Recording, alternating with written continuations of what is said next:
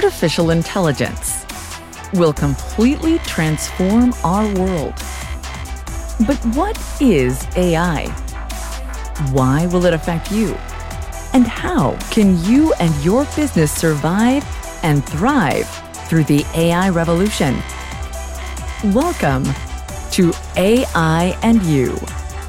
Here is your host, author, speaker, and futurist, Peter Scott.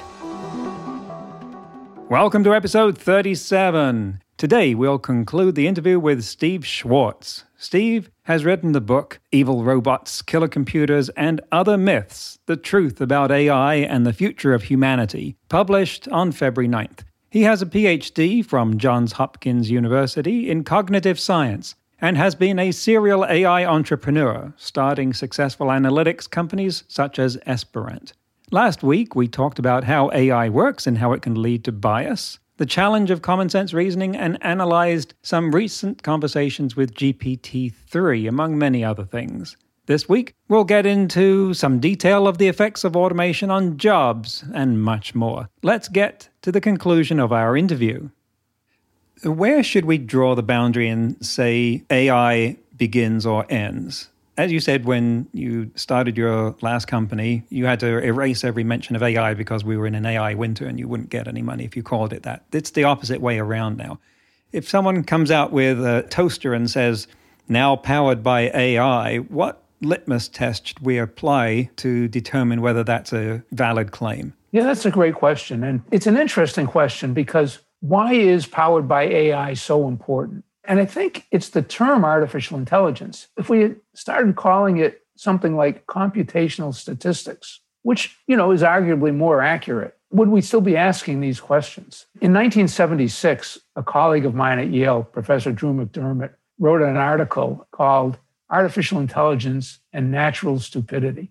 And in that article, he took his A I colleagues to task for naming everything they did with these glamorous names like general problem solver, you know, which was a system that did some very impressive things, but it certainly wasn't able to solve problems in general. And I actually wrote a blog post about a month ago called Artificial Intelligence and Natural Stupidity Revisited, in which I which I said, you know, we're doing the same thing today. We're, we're using terms like intelligence that don't really apply. We're using terms like inference. And all the terms that we talk about with respect to this field are overblown terms, and I think they lead to misunderstandings. And, and this is part of the problem that, as you say, our terminology now overlaps with human cognition to a degree that is confusing. The very term artificial intelligence makes us think of a person, a robot version of a person that's performing something from science fiction. And yet, as you say, a lot of this is statistics. It's just finding a way of drawing a straight line through a bunch of points half the time, and that's linear regression.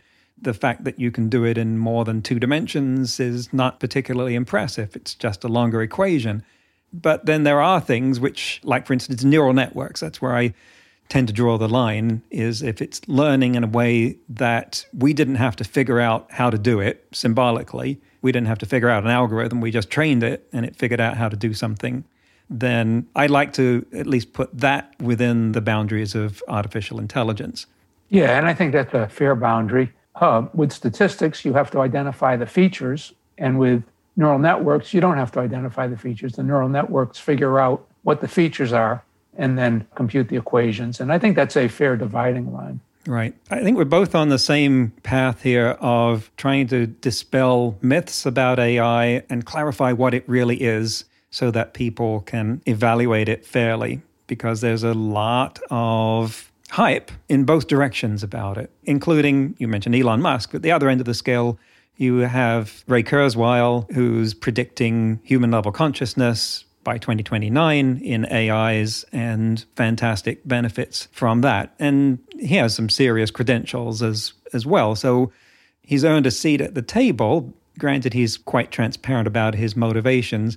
But to bring it down to where we are now, there is a lot of talk about A I automation and a number of highly profiled studies about the threat to jobs. And Where do you think we should find clarity in that question? Yeah, that's a great question. I think, number one, we have to realize that we're not going to build these super intelligent computers that can take all our jobs. You know, I B M said in one ad that Watson could read eight hundred million pages a second or a minute. You know, and that, that kind of conjures up images of computers that are going to be able to read every manual and learn every job and take every class and what's going to be left for humans. Well, that's not happening. That's just not happening. Computers can't read manuals in order to figure out how to do a job, can't take classes to figure out how to do a job. And, you know, that's not going to happen anytime soon and maybe never. So what is going to happen? And then you get into what jobs are vulnerable. And really, the only jobs that are going to be taken strictly by A I are ones that can be characterized as classification tasks. Those are the ones that can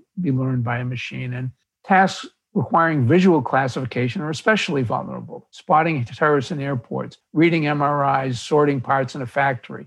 And the other class are customer service jobs that involve following a script.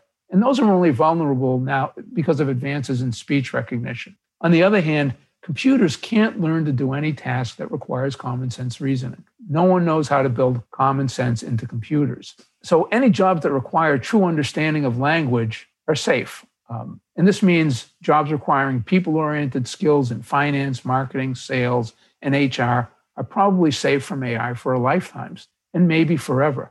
But there's a big but. But they're not necessarily safe from non-A I technology automation like traditional computer software. And I think that's where people get confused. They lump all automation into the A I category.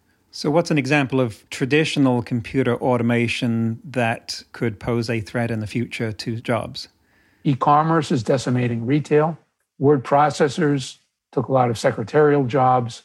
Really, almost everything you do with computers is to automate some type of job. So with traditional computer programming, where you're not building learning programs, you're just keying in exact instructions for computers, you can do things that eat into those people-oriented tasks in finance, marketing, sales, and H R. And that's been happening for a long time, and, and, and it will continue to happen. But that's not A I. Especially in the field of automation of employment, the surprises by A I seem to mount up. For instance, there is automation of interviewing people by video now, and there's A I that will analyze their emotions and the way they conduct themselves. I'm not saying I endorse it, but it is being used. I didn't have any great enthusiasm for the automated tools for resume scanning before that to just check boxes on what words people had in their resumes, but I understand why companies use those because they didn't have the workforce to evaluate them any other way. And and, the, and so that's something that one would have thought before it was done would be in the safe category, interviewing maybe at the first level candidates. And then one would also have thought that automation would happen at the menial end of the scale, the burger flippers. And there's even been attempts to automate burger flipping. But then parts of jobs, and I think this is where we have trouble understanding this, parts of jobs have been automated, like reading radiological scans. And it's a very hard thing for a person to do. It requires years of training and expertise, and one would have thought that that was safe, but it turns out that that expertise is pretty much in the same category as being a world champion chess or Go player. That one can be automated. It doesn't mean that the entire job of radiologist disappears, but now we have to evaluate how much of a job could be automated. And then statistically, if you can automate nine-tenths of someone's job and there's ten people employed doing that for a company, they may end up laying off nine of them. Is that a reasonable analysis? And what's the extent to which A I could play a part in that? Yeah, no, I think that's exactly the right way to look at it. You need to break jobs down into tasks. And some of those tasks can be automated and some can't. But if we're going to worry about A I, we need to look at what really is A I. Because if we look at the history of automation, you know, whether we start two hundred years ago with automation on farms and factories, or we just look at the last fifty years of computer software, automation has created more jobs than it's destroyed.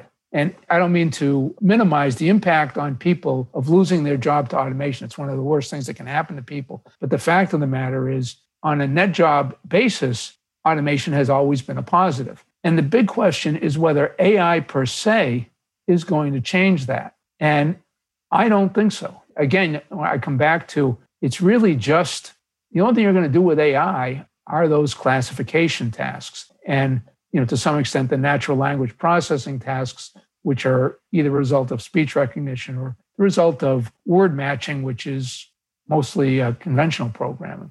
Mm. And one of the landmark studies about automation and employment was the Oxford Martin study, which is quoted a lot because it said forty-seven percent of jobs could be automated. And looking at the data there, what they did was break down several hundred tasks, several hundred types of job by how repetitive their tasks were, which is what caused them to rank point-of-sale clerks high on the risk of automation, because a lot of what they do, ringing up things at a cash register, folding clothes and putting them in a bag, is is repetitive. The thing is that that would require advanced robotics to automate. So I don't think that their jobs are nearly in as much peril as, on the other hand, they rated C E Os as being five percent automatable. And yet within a couple of years, an article in Forbes was already saying that twenty percent of it could be automated. I think that figure is probably quite higher than that, given the kind of knowledge work that that embodies. So once again, it seems that in that study, we're setting the criteria in the wrong place. We're not uh, understanding the uniqueness of A I's capabilities, which is not to say that they're extraordinary in terms of general intelligence or common sense, but they are unique in ways that it seems we haven't figured out properly yet. Yeah, I think the two pitfalls you run into in a lot of those studies are, number one, assuming that A I is going to become really intelligent, which isn't happening. And number two, confusing A I with traditional computer software. And that's especially important because we have a long track record of examining the impact of traditional computer software. And it just hasn't taken more jobs than it's produced. And there's no reason to think that it will moving forward. You talk about fake news, some in your book, and the role that A I can play in that. That's, of course, a huge topic. And to what extent should we be concerned about the potential of A I damaging our society in its ability, or our ability, to communicate and empathize with each other? Yeah, you know, recent events have completely changed my thinking on this, I have to, I have to admit.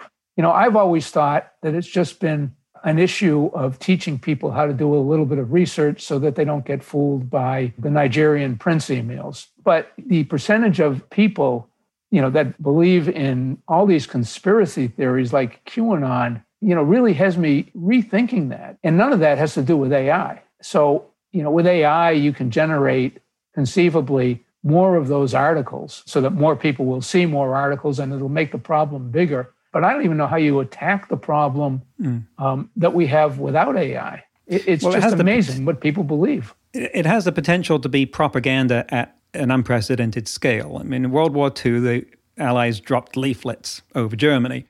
So you were carpet bombing the population with propaganda in that way. The much more effective mechanism for subverting a population would be something like the Nazi sympathizer who was, you didn't know was that, but they would just ask questions of you that would make you suspect your leadership or not trust them. But of course, that's not the same scale as dropping one hundred thousand leaflets over Berlin. Now, A I has the potential for doing the voice in the ear at the scale of the leaflet carpet bombing, because you can replicate it as many times as you want and carry on conversations of that nature or publish articles. Frankly, I thought we would see more of that by now than I'm aware of. And I wonder if it's around the corner and if you have any evaluation of what we might do or prepare for. Yeah, no, it's a it's a scary thought. And I'm I'm in the same place as you on that. I'm surprised that we haven't seen more. A year ago, I, I wouldn't have expected to have a, a big impact because I thought people would be smarter about figuring it out, but I don't have that confidence anymore. But it, it's a big problem. We're, you know, we're going to need to be using A I, sniff out fake news. It's a, it's a hard thing to do, but a lot of smart people are working on that. You know, that that's that's something that's absolutely going to have to happen. You know, I think there are political issues that have surfaced now with the Facebooks of the world and the Twitters of the world starting to do a little bit of censorship. Those issues are going to have to be figured out. So it's a, a big problem with a lot of dimensions. And I'm not sure that A I is, you know, it, it'll it'll exacerbate the problem, but I don't think it's going to cause the problem, or it'll exacerbate it some, but I don't know how much. If you had a couple of billion dollars to invest in A I, fundamental or applied research, where would you spend it to get the most effect that you'd like to see? That's a good question. I think one of the up-and-coming areas in A I that I think is going to be really hot in twenty twenty-one are companies that are building systems that explain, check for bias, and monitor production A I systems. So you put a system into production, it starts not working well as it used to work when it was first trained. It can also acquire biases, it can become non-explainable. There are a lot of things that you need to monitor for it. It may be that an alternative system that you were looking at starts working better. Companies that are, you know, that that's an area of, of my personal focus for investing right now. Of course, I'm not putting a couple of billion dollars to work, but that's an area that I think is a good investment area right now. We've talked a lot about what A I can't do and what it shouldn't do, or what we should be afraid of it doing. What are the good things about A I that we can look forward to? So we've, we've already seen just a lot of things come out of A I that we wouldn't have been able to do otherwise. And speech recognition, Google Translate, recognizing our photos. You know, we're starting to see breakthroughs in the medical area with protein folding and reading x-rays and diagnosing diseases. And anywhere where you can take a set of data and train an A I system to make a classification, we can see good results. And I think the applications of that pattern of training on data and classifying, we're just going to see more and more of that, and it's going to impact more areas of our life, and it's going to be very beneficial. Hmm. Wow, this has been a far-ranging conversation. I wonder if we should open up common sense. I said we would maybe get back to that. And we have talked a lot about common sense. We've mentioned the term a lot. Common sense and understanding is one of those things that we say A I can't do, maybe never will do. But I wonder how well we understand common sense. How should we even evaluate common sense? If at some point A I gets good enough that we say that there's contention about that, someone contends that this does have common sense, what test should we apply? Yeah, so one thing about common sense is that people have said to me, well, not everybody has common sense. Common sense is something that even a lot of people don't have, so why are we talking about it with respect to computers? So let's talk for a minute about what we mean by common sense, because every single human being has common sense, and people use common sense all day long. When you go to make breakfast, you know that the milk is in the fridge, and you know that the cereal's in the pantry. You know that to get the cereal in the bowl, you tip the box, but not too much, or you'll get cereal over the counter. You know not to release your grasp on the milk carton, because gravity will take over, the milk will drop, it'll spill all over the floor, and you'll have a mess to clean up. People know a huge number of little things about the world and how to use that knowledge to interact with their environments. It's that knowledge that no one really has a clue how to build into computers. But there's a difference between the knowledge and the means of assimilating it. If I pull someone out of the jungle of New Guinea who's never seen a refrigerator, they won't know how to find the milk in my kitchen, but they can learn it. They have a structure for that that that can plug into. I've got children who are now ages seven and eleven, and we've had to do a lot of that kind of plugging in of facts, but they have structures for fitting it in. They have frameworks that I have seen evolve. And before they had language, there wasn't so much for that. But once they started being able to speak, then that took off. And I think a lot of what we say A I can't do at the moment is a result of not having the way of trying. We've only had, I think, one attempt at creating common sense. It was Doug Linnat's Cyc project, which was let's keep typing in facts about the world that are the sort of things that one keeps explaining to one's children. And they managed to build up because they have the framework to put into it. And so they did the same thing with the Cyc project. And people were endlessly typing in things like most birds can fly, penguins can't. And and the hope was that, well, if we put enough of these together, millions upon millions of them, it will develop common sense. Still didn't happen. So is there still something about the structure, the the framework that builds the foundation for common sense. Yeah, you know, and I think people talk about good old-fashioned A I like we used to do in the seventies and eighties in a pejorative way. One of the things we focused on a lot back then was how you represent knowledge in a way that can build that foundation. You know, and what happened was Doug Lennett's attempt at building Cyc was one way of using one representation and trying to put all the knowledge in the world in. But what really happened, what really spoiled good old-fashioned A I was that we realized not only was it hard to figure out what the right representations were, but once you did, it was just too hard to put all that knowledge in. And then we segued into machine learning, where it's like there's no native knowledge, no native data structures. Everything is learned, so you don't need to figure out representations. The system will learn them. And the hope is, for example, with G P T three, if you train a computer to figure out what the next word is, to predict what the next word is, then it'll have to learn enough about the world to predict that next word accurately. I don't see that happening.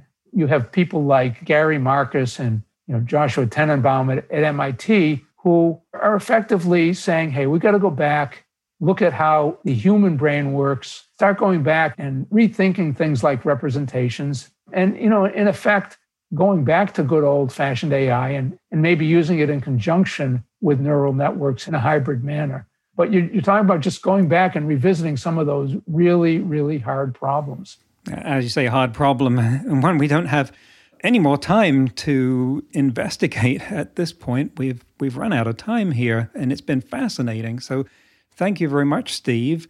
What would you like to say to our listeners about how would you advise them if they are thinking about going into the field of A I at the moment? It's a great field, and there's a tremendous amount of opportunity, especially what's going on in some of the big companies that have big laboratories. You know, anybody who can get in into those laboratories is going to learn a tremendous amount and come out with tremendous skills. Joining smaller companies, of course, is a crapshoot, and you don't necessarily get the mentorship. But A I and data science is a great field with just tremendous potential for young people to get into it. And how should people get in touch with you if you'd like them to do that, or follow your work, or obtain your book? Yeah, thanks for asking that. So my new book will be released February ninth, twenty twenty-one. So by the time this podcast airs, it will already be released. It's available at everywhere where books are sold, such as Amazon. And you can follow my blog on my website at A I perspectives dot com. You'll also find a free four hundred page ebook on that website. And you can reach me at steve at A I perspectives dot com. Fantastic. That book again is Evil Robots, Killer Computers, and Other Myths, The Truth About A I and the Future of Humanity by Steve Schwartz. Steve, thank you for coming on the show. This was great, Peter. I really enjoyed it. And, and we, you know, we didn't get to talk about self-driving cars. Next time. Next time. That's the end of the interview with Steve Schwartz. You can find Steve at w w w dot A I perspectives dot com, and his Twitter, Facebook, and LinkedIn handles are in the show transcript. In today's news ripped from the A I headlines, last October, researchers of Karlsruhe Institute of Technology reported that they had succeeded in developing a computer system that outperforms humans in recognizing spontaneously spoken language with minimum latency. What does that mean? Well, Alex Weibel, professor for informatics at K I T, said that, quote, when people talk to each other, there are stops, stutterings, hesitations such as er or hmm, laughs and coughs, lots of which you would hear on this show if we didn't have them edited out by Lee. Any of you fellow Toastmasters out there know how seriously we take those filler words. We have someone at each meeting specifically assigned to counting how many each speaker uses and reporting the counts at the end of the meeting. Those filler words and sounds make transcription hard for A I, but now Weibel says that their system has reached an error rate of five percent, which makes it better than the average human error rate of five point five percent. That's a big step, but it doesn't mean that human transcribers, like Laurie, who does these episodes, are out of a job yet, because what A I can't do is go back over its errors, recognize them, and make better choices. I can tell you that Laurie is batting a lot higher than ninety-five percent. Next week, I'll be talking with Beth Singler, a research fellow at the University of Cambridge, who explores the social, ethical, philosophical, and religious implications of advances in A I and robotics. She has produced a series of short documentaries, styled as dramatizations, the first one of which was called Pain in the Machine. We'll be talking about that and much more next week on A I and You. Until then, remember, no matter how much computers learn how to do, it's how we come together as humans that matters.